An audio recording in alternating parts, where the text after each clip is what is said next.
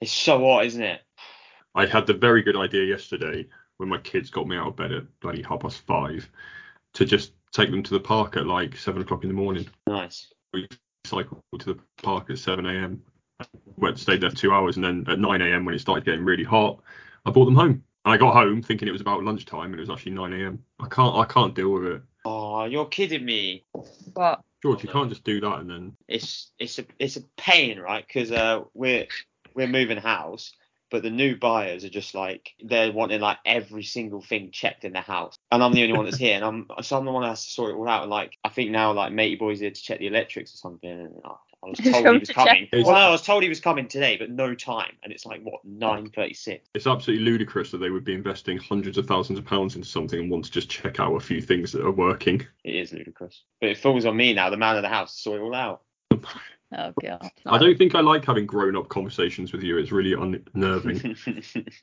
False alarm, but he should be here any time. So if if uh, I have to dash from the podcast, you know why. Can we start this? Because I've got an embargo to finish by lunchtime. Oof. We're on the clock now, are we, guys? Unbelievable. Honestly, we give you this platform. I'm a busy woman. George is going to be a, a peculiar nuisance for the next 45 minutes, I feel. Yeah, I'm in a I'm in one of them moods. But there's not much to wind you all up about today. So I mean, I'm sure I'll find something.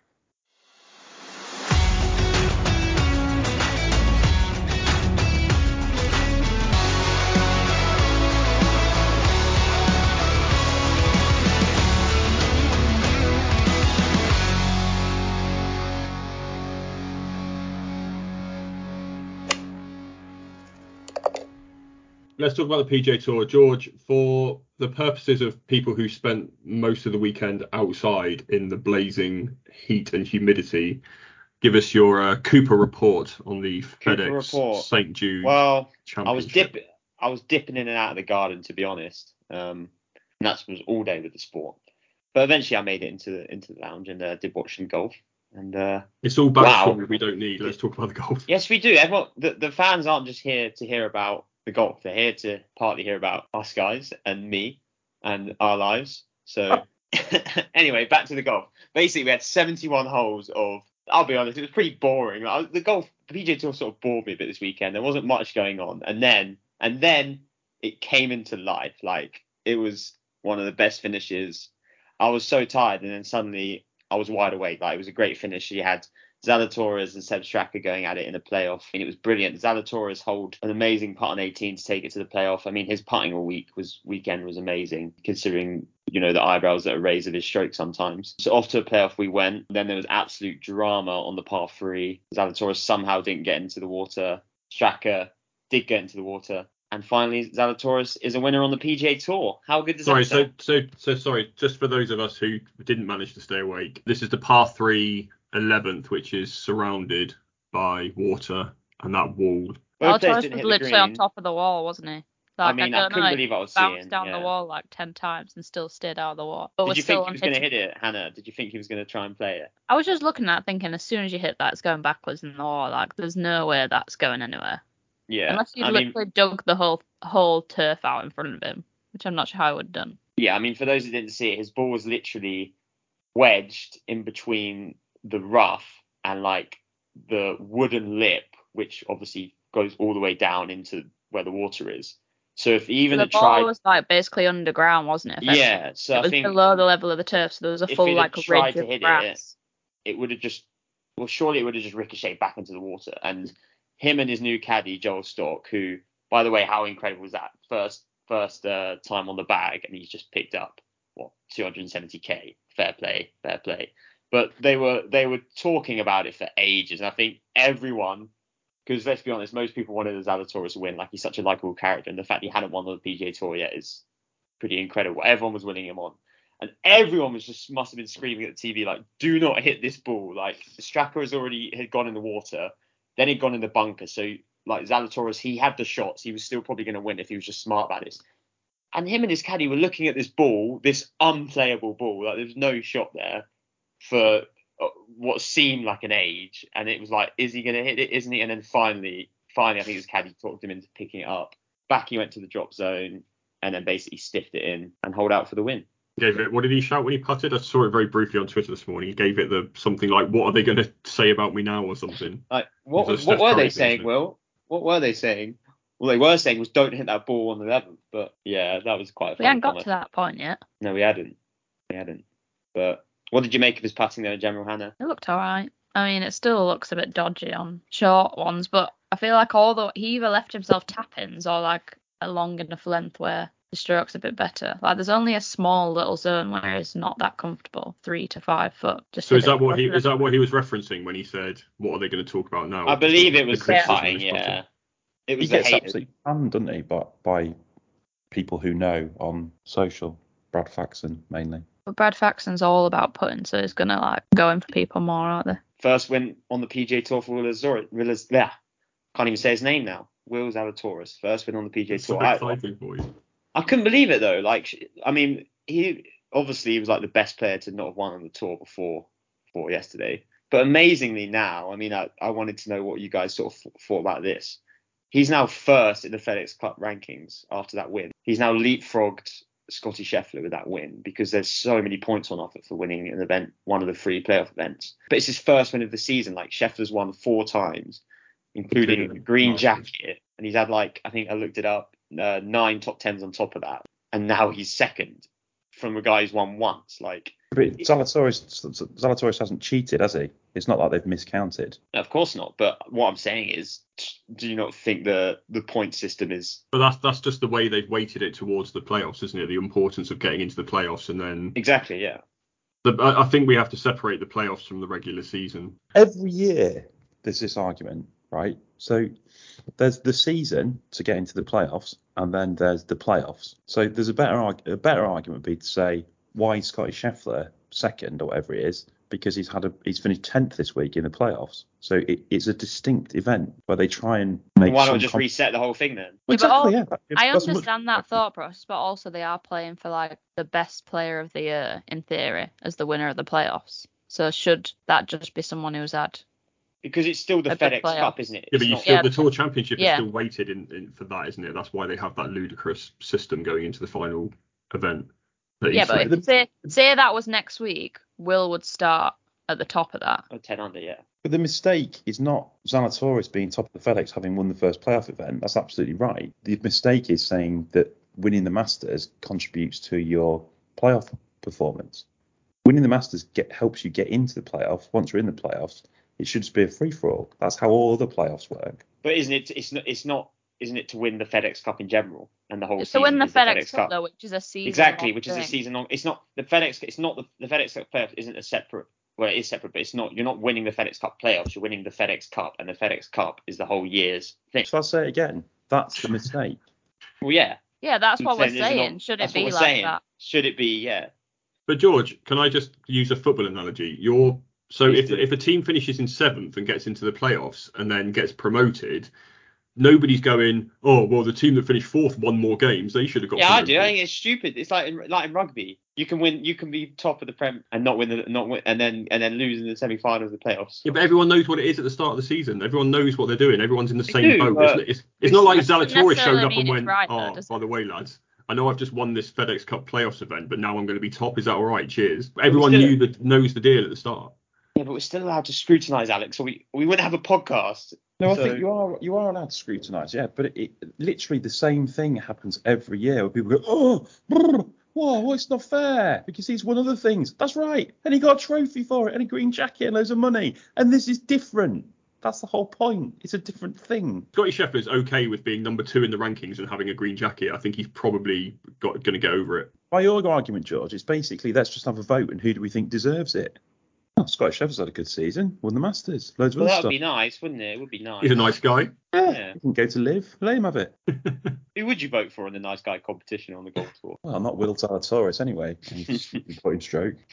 he was shouting exactly at you. You're one of the haters. That's why he made What? that comment. I reckon I'm the big his biggest fan. Biggest. Well, yeah. He's a, he's a fellow decader, so he's right on it.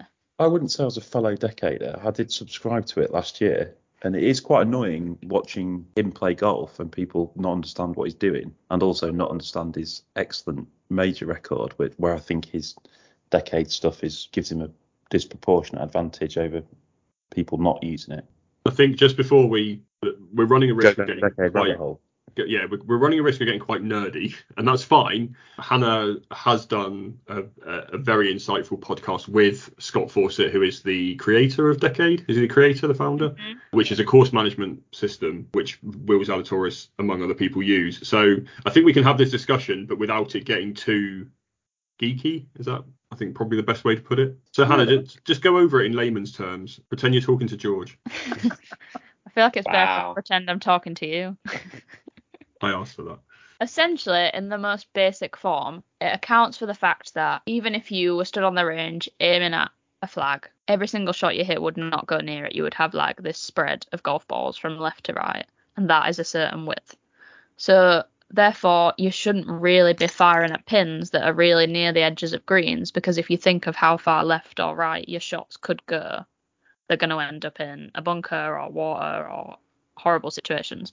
So effectively, you should be moving the pin in your mind to a different place on the green so you can fit most of that like shot dispersion on the green or somewhere where it's not going to be like a disaster. I feel like that's the simplest way I can put it. So what he does, what what he does is the he's got two, I think, very compelling pieces of evidence. He's like mapped out something like ten thousand shots of Tiger Woods, like watched Tiger Woods reruns to like just ridiculous number, and he basically never short sides himself, so he always misses on the correct side. And the second thing he shows you is Aaron Wise, who at the time was like a top 50 tour player, hit 56 irons, and his dispersion left to right with a six iron is 32 yards which means that he's got no, if the pin is 16 yards from the edge of the green, Aaron Wise has got no right to go for it because he's not accurate enough. And that that I think is like really really instructive. And he will then explain how you can move your centre point. So if your left to right dispersion is 32 yards, but the majority of your misses from your start line are to the right, then you have to adjust your start line to the left to compensate for that shot pattern. Um, and I think once you understand that, it's a lot easier to manage your game around a golf course. And Zalatoris has been with him since he was like 13 or something, and Scott Fawcett's caddy for him. So I think his way of doing it is so ingrained, um, and that comes out much more in the majors. I think, like n- no more so than St Andrews this year, where it was all about patience and managing your approach shots. So yeah, big sort of fan of the whole thing. So in in the podcast with Hannah, uh, Scott said that Zalatoris' dod- dodgy putting, his words, was was not that big a deal. And it, and it obviously showed last night. Then Scott took to Twitter to have a bit of a rant at Brad Faxon and commentators, among others. Do we think it's justified that he's that he's upset with the way that the commentators are talking about? Tom, you mentioned before that nobody really understands what's going on with Decade. I mean, it's like like George said, the commentators have a right to analyse, don't they? Otherwise, what's the point? And his putting is his putting stroke occasionally is just ridiculous, right? But the fact that he's able to manage such a significant weakness is just bonkers mental strength. And I think he doesn't actually leave himself many of those that length puts is the big thing because of the way he manages his game prior to that. So what he what he does do is do a lot of lag putting and logs, rolls it up stone dead, and he leaves himself a lot of outside 10, 15 footers where his stroke's a lot, lot better. Very rarely is he scrambling three, four footers because he's had a short sided chip.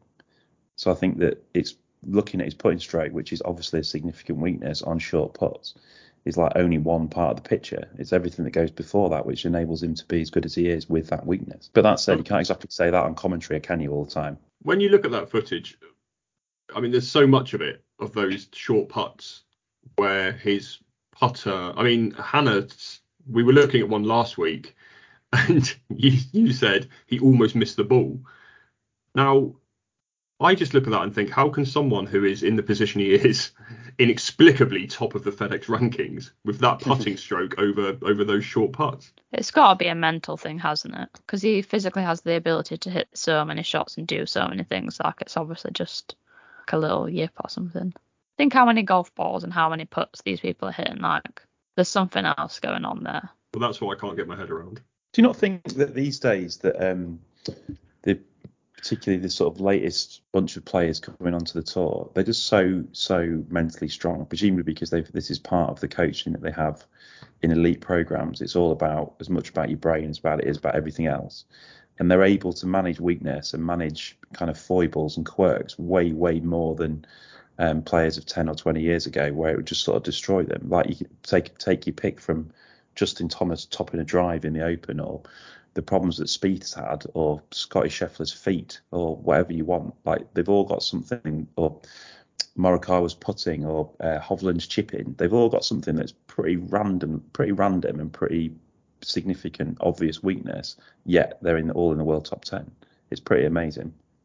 But I think that all those people have skills in some areas that are like so ridiculously good. It just balances it out, doesn't it? Like the amount Yeah, But I Will's think in- gaining approach It's more to mental, green yeah. does it, it doesn't actually really matter if he loses some on the putting green. But that's that's that is I think where the game's moved on loads. Like people want to point the finger at um, advancements in technology as to why scoring is much lower and, and people hit the ball further and all the rest of it. And that is obviously part of the picture. But if you go back 20 years, a lot of this stuff would have been coached out of people. And Zalatoris would have been told he has to get better at three foot putts and he has to do something about his putting stroke or he's never going to compete. And now they seem to just work around it. Or Scheffler would have been told he has to sort his footwork out. But because I data's think we have a lot better coaching and a lot more data. Like people know, people always thought putting was so important. You know, drive for sure, put for dough. If you look at the data now on the strokes gained and stuff they've collected, putting's not anywhere near as important as people would have thought. Actually, having the best approach play is like the most important thing to scoring. yeah, and- why Will is doing what he's doing. it, and equally, it doesn't matter what Scheffler's feet are doing because he's not hitting the ball with his feet. It matters where his how his club's presented at impact. So that I think all of that stuff is part of the sort of low scoring picture, and Zalatoris is right at the sort of forefront of that. What do the youth say, George? People just do you better nowadays, don't they? People are much more comfortable in their own skin. Am I a youth now? Of course you are. You're Something Gen. like what are you? Gen. Gen something or other. Generation X, No, you're not. You're Generation Z. Z.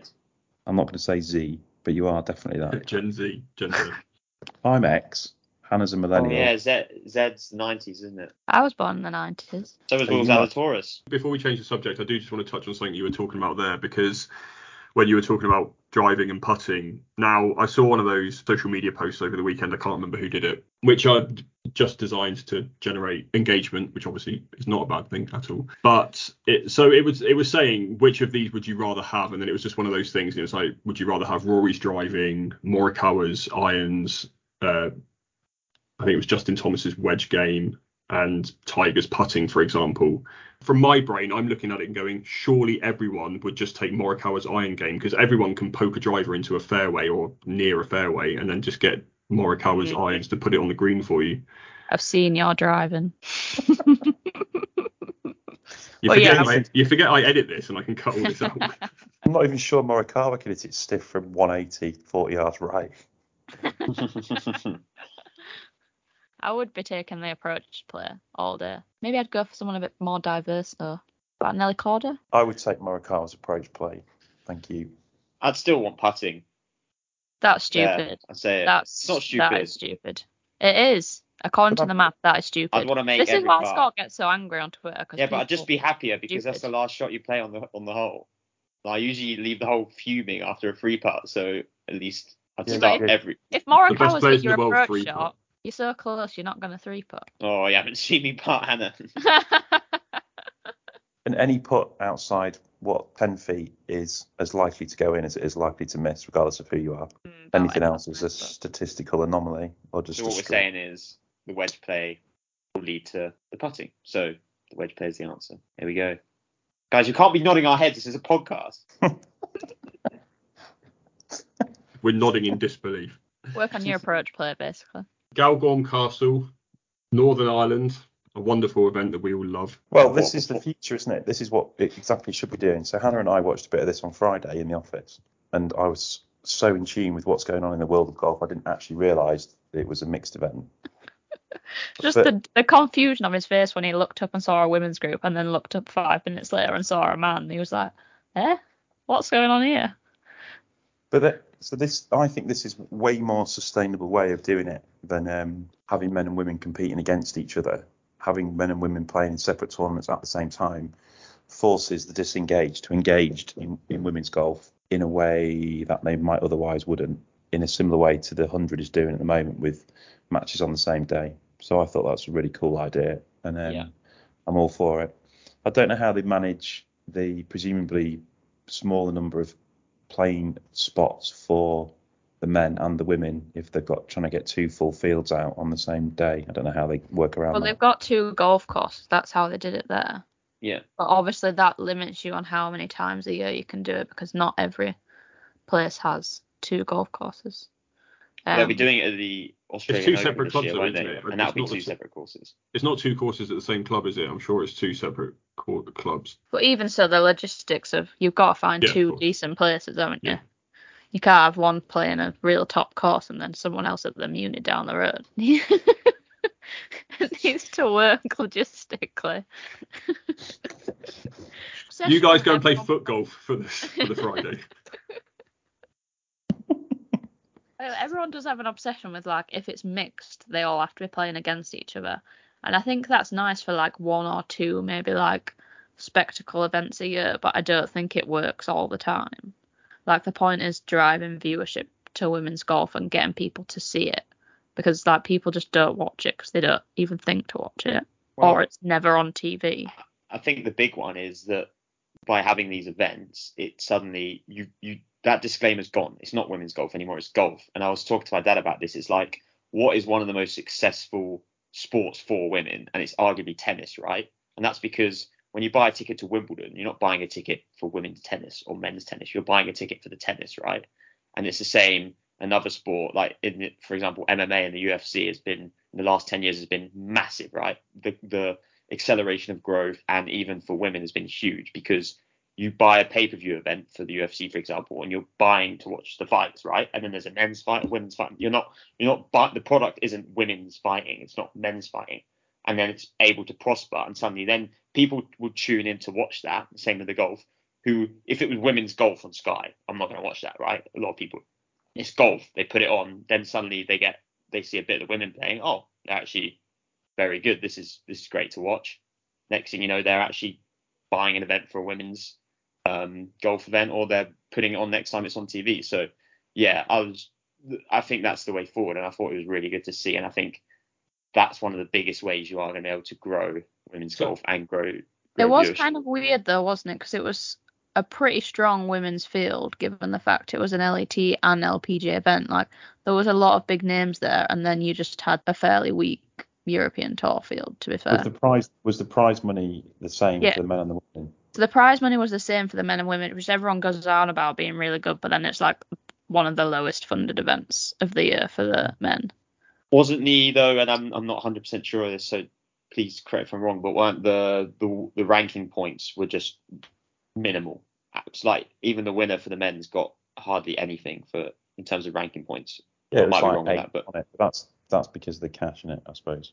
I know that's because it's Uh, Yeah. But do, you- but do you not think that But was a re- I mean, I'm- I might be off, but Because the cash is lower, they've got a weaker strength of field because bigger players are picking to go to bigger events. Do we Yeah. think that I just I just want to touch on what George said there because it was actually quite interesting what he was saying about the UFC uh, and Tom touched on it on the hundred. Do we think that perhaps the future for the for coverage of golf, especially when you've got a, a men's event and a women's event on at the same time in terms of LET and and uh, DP World Tour, that actually they just the coverage is during the afternoon is just of the golf. So they might say, right, we're just going to cut over to Denmark for the women's event, and we're just going to watch a few shots here because this is happening, and then they come back to Scotland or wherever they're playing for the DP World, and it's just it's just coverage of the two events, which are just completely. I don't know why the whole tours aren't more aligned. Like, why are they all having different events every week? Like, it seems silly to me that they're not playing more at the same time nearby, or even like the women playing the same events like the week after, whatever. Because you've got all the infrastructure in. Like, why are they then paying to have it somewhere else, completely else? Like, it doesn't what- make any sense to me. I think Alex that you're uh, you've just described some sort of utopian land where no one's going to moan. Can you imagine if people were watching the British Masters or the PGA at Wentworth and they were watching Rory come down the stretch and then we just cut to the uh, the ladies at Galgorm Castle? No one on Twitter's going to moan about that, are they? I think you're you're describing quite a, an extreme example, aren't you? No laying up basically can have a stroke if there's an advert. Like what? Like what? we don't. When we watch an American broadcast, you don't see a single European golfer for four hours as it is, and that's why they're trying to trying to cover one event. But yeah, I do think there is something in that idea. I think that's a good idea. Thank you. I'll pitch it to the uh, powers that be. Yeah. Talking of players that I'm going to segue this beautifully. Talking of uh, players that didn't get any coverage over the weekend until it all kicked off. Cameron Smith. Now he had a, a week of it, which started with him basically being confirmed that he's going to LIV. Then he had that incident which blew up on social media where Scotty Scheffler walked in front of him as he was lining up a putt, which turned out to be nothing because about two holes later they were essentially hugging on the green after an eagle. I mean, and what else would you expect from Scotty Scheffler, winner of the inaugural Nice Guy, deserved to be the Player of the Year award? Exactly, exactly. He tried to throw it away at the last minute, dragged us back in, uh, and then he got uh, Cam Smith got embroiled in this strange uh, rules mishap, for want of a better phrase, where during the third round he uh, dropped his ball back into the penalty area, and then the PGA Tour officials didn't pick it up until 24 hours later. They went and spoke to Smith about it. Smith said, "Yeah, actually, I didn't know the rule and I broke it." And then he was handed that two-shot penalty. I mean, then they're sort of not trying to convince him to stay on the PGA Tour, are they? I mean, didn't they know about the ruling, but they were waiting to talk to him because they needed confirmation if, if it was touching the line or not, was what I read. Well, yeah, it's not so much the delay. I think it's more the banning someone. Uh, I mean, it's this age-old argument, isn't it, where we we hate this video referee stuff. We can't stand it, even though it's like ruining football now, basically. But that's another podcast. but we thought we'd got past these days where people were sort of phoning in and going, "Oh, I saw this uh, during the footage." And now Cam Why Smith's didn't getting. you take a proper draw? Then we wouldn't have to Sorry, worry about it. so are you, are you saying that Cam Smith should be given some No, rules-free absolutely passes no, no, no, no. I'm not saying Tour? that. I'm not saying that. I'm saying my my thought on the process has always been not every single player is being filmed for So every some, single some shot. people can cheat. So some but- people, I'm not, I'm not saying some people are cheating. I'm saying if that had happened to someone at the bottom of the field who wasn't on camera, they wouldn't have got that two-shot penalty. Maybe Matsuyama and uh, Cameron Smith should be awarded two free mulligans in the remaining player if I hope that they stay. Sorry. Maybe the players should just know the rules better and then. Yeah, that's absolute. Yeah, I'm not, I'm not leaning this one way or the other. But we're So talking when- about an incident that if it had been another player who wasn't on camera, wouldn't have been hit with a penalty. Oh, sorry. You're trying to have an actual debate about armchair referees. Do, so do we know? Do we know how it was reported? Do we know it was reported from camera or from a referee on site? Well, I don't think it really matters. Um, my point is that it was on, it was, it was the court on camera. The rule, either the rules official saw it or someone alerted him to it. And what I'm saying is, and we, we we've had how many incidents can we think of down the years where this has happened? I can think of one with Camilo Villegas. I can think of one with was it Anna Nordqvist in the Women's US Open or something? Yeah, but Or- you can't just not penalise someone because someone else somewhere. no, sorry, I'm not. I'm, let's let's broken a rule, let's nip that thought it. process in the bud straight away. Like let's mm-hmm. just just get rid of that thought process. I'm absolutely not saying that. Like the, the rules should be adhered to, but we've got a sport where some people can be punished because something was caught on camera later, and some people can potentially get But away you can with. only you can only do what you have the information for. So if uh, you I see mean- it somewhere and they've broken the rule, then they have to be penalised. If what do you want them to do? Put CCTV on every hole? No, of course, no. Just let me roll my sleeves up. Like uh, 100%, technology's got no place in sport whatsoever. And hmm. for one of the main reasons is what Alex is saying is just continuity of what you're watching. Because in golf, as he rightly says, not everything's caught on camera. So people are effectively playing by two different sets of rules. In other sports, equally, it's undermining for officials that their ruling at the time has been overruled by someone who's then had the luxury of watching it 10 times on a replay. It slows the game down. It creates like debates like this where literally no advantage has been gained by Cam Smith by what he did. It's a total nonsense. Like it just there's literally zero place for it.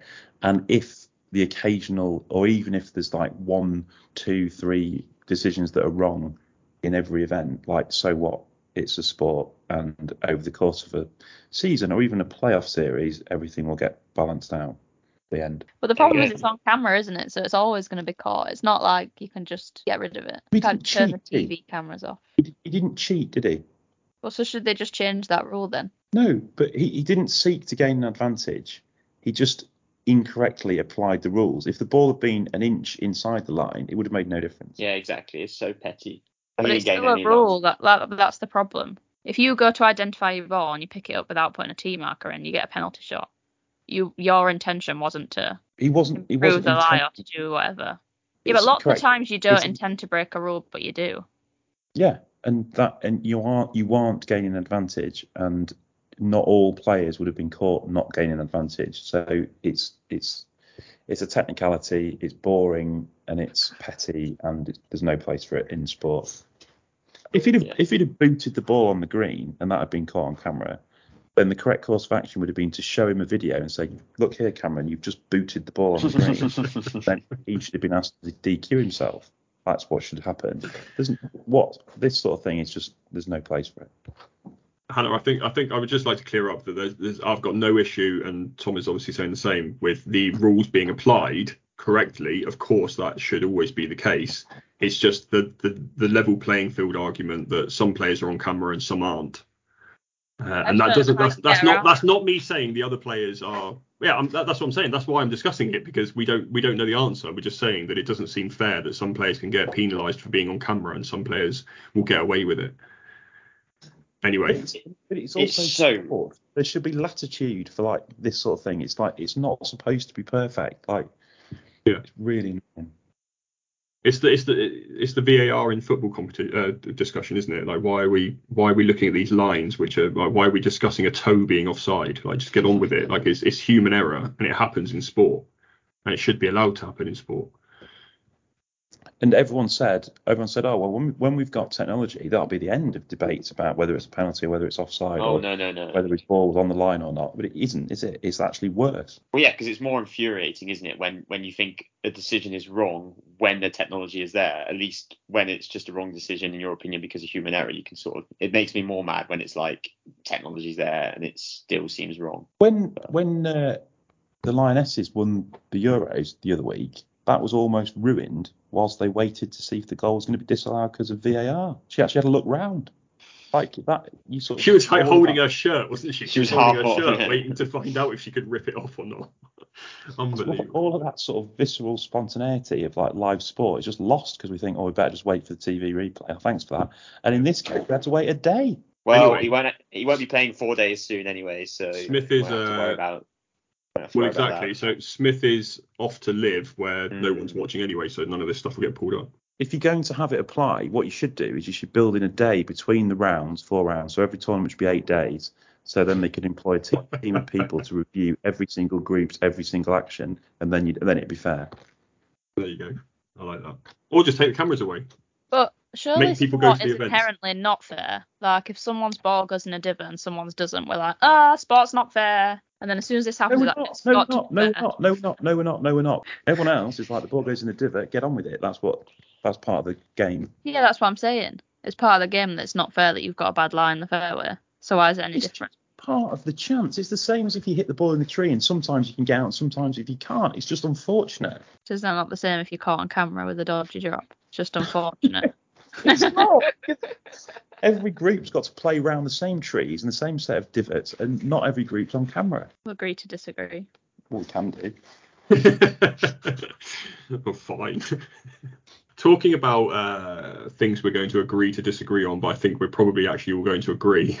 The the great short debate reared its ugly head over the weekend. Now there was a rather unsavoury. If you follow Hannah on Twitter, you would have seen she got in quite a muddle with uh, some someone who disagreed with her somewhat. We're we're in the middle of a heat wave at the moment, so it's topical and players, European Tour players, um, PGA Tour players, whoever, still aren't allowed to wear shorts. And this this came up over. Uh, sorry, they're not allowed to wear shorts during tournament rounds. This came up on social media over the weekend.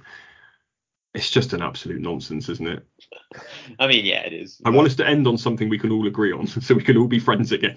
But that's boring. don't get it. We all we all know it. We all know that you should probably be allowed to wear shorts. Like, uh, there's no. I don't. I, s- I I don't understand. Like, what the argument could be. What is the argument for it still remaining? I don't No, think there's an, I don't think I don't think there's an argument for people being able to wear shorts. I think there's an argument against the conflation of top pros. Well, there we go. That's what I'm asking. to play to wear shorts in their tour events and centuries of the sus- suppression of women's rights. I think that's possibly where there's a, there's a debate to be had. I'm a bit conflicted because that man is from Lincolnshire and plays golf at Seacroft, which is like my favourite golf course in the world. So it's difficult. Well, you just need to put that to one side here. But yeah, that was ridiculously stupid. I was like, is is this actually a real person typing this? I just think for, for anyone that doesn't follow you on Twitter or doesn't have Twitter that's listening, he, he's a he's a caddy on the Legends Tour, I believe, and he was quite rightly getting cross that the players weren't allowed to wear shorts despite the stifling heat at last week's tournament. And then for some reason, Basically, he he started me tagging this in a load of female. and asked me if I thought men should be able to wear shorts. And I And you said, said yes. yes. And then he It's said, "Well, why aren't you talking about this more? like it's your job." And then he told me off because I was a social media woman and I'm not bringing this issue up. Apparently, if it was the other way around, I would be ranting about it. Because I talk about equality in golf, I have to talk about every single topic, apparently. That's it's your own fault. So you're now well-known campaigner Hannah Holden threw a hat into the ring on the hot topic of men being able to wear shorts. I think I think this guy might be onto something. Let's We should him have on. gone on the podcast. Let's get him I on. think I'm pretty sure. Not. Golf. Anyway, Basically, if you want to wear shorts, crack on, but don't compare it to inequality in golf to women, because that's com- absolutely the most ludicrous thing I've ever heard in my life. Don't compare it to hitting a ball out of a divot. But their their poor legs get hot, Hannah, in the in the summer. Have you not thought about that? they're old as well. These- These poor these poor men playing on the tours, not earning enough money, and their their, their legs are getting hot. It's I'm absolutely sick. I'm absolutely sick of it. To be honest with you, men, men, male golfers have suffered enough. It stops now. But I, I do like jokes aside, I do think it's such a like traditionalist thing. Like if you think the elitist kind of background of golf, the only reason men can't wear shorts is because of like this tradition that they have to dress smart, which is just a load of rubbish, isn't it? No one Yeah, this- cares.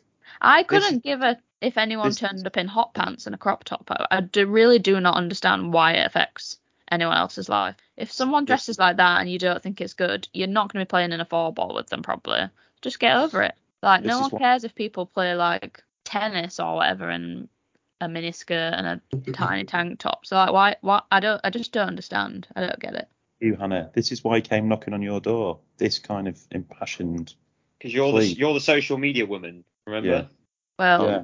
Yeah. I actually have views on this topic, but he's just annoyed me so. No one, no one wants to see Darren Clarke in hot pants and a crop top. I just really don't get why it matters what people wear to play golf. Like, how is it affecting your life if the person in the group in front of you is playing in joggers and a hoodie? Like, why does it matter? Well, this has always been my argument about jeans. Like people say, oh, I don't want players in jeans at my golf club, and I say, if you're playing in jeans, you're an absolute lunatic. Jeans are about as uncomfortable as you can get, let alone out in a hot day in a field. Also, why does it matter if they're wearing jeans? Like, what's so inherently bad about a pair of jeans? Exactly. Like, I don't walk into a pub Preach. and someone's wearing jeans. I'm like, he's wearing jeans. It's Should just we- clothes. We please not do this? We're not really going to start talking about dress codes, are we? Are we? No, I we're mean, I think like we've already started, but That's a discussion for another yeah, day, I think. whatever. I suspect everyone switched off at Darren Clarke in hot pants, so perhaps That's that's, when everyone turned on. Darren Clarke in hot pants. Anna turning it into a carry-on podcast. On that note, but I think I think that feels like a really nice place to leave it. So let's let's all awkwardly shuffle off. Please don't I'm not- Google Darren Clarke in hot pants because that not on a work computer anyway. We're not shuffling off to Darren Clarke in hot pants, are we? That's not a thing either. We'll cut that out. Follow us on social media, guys. Thanks for listening. well, that went off on a tangent, didn't it?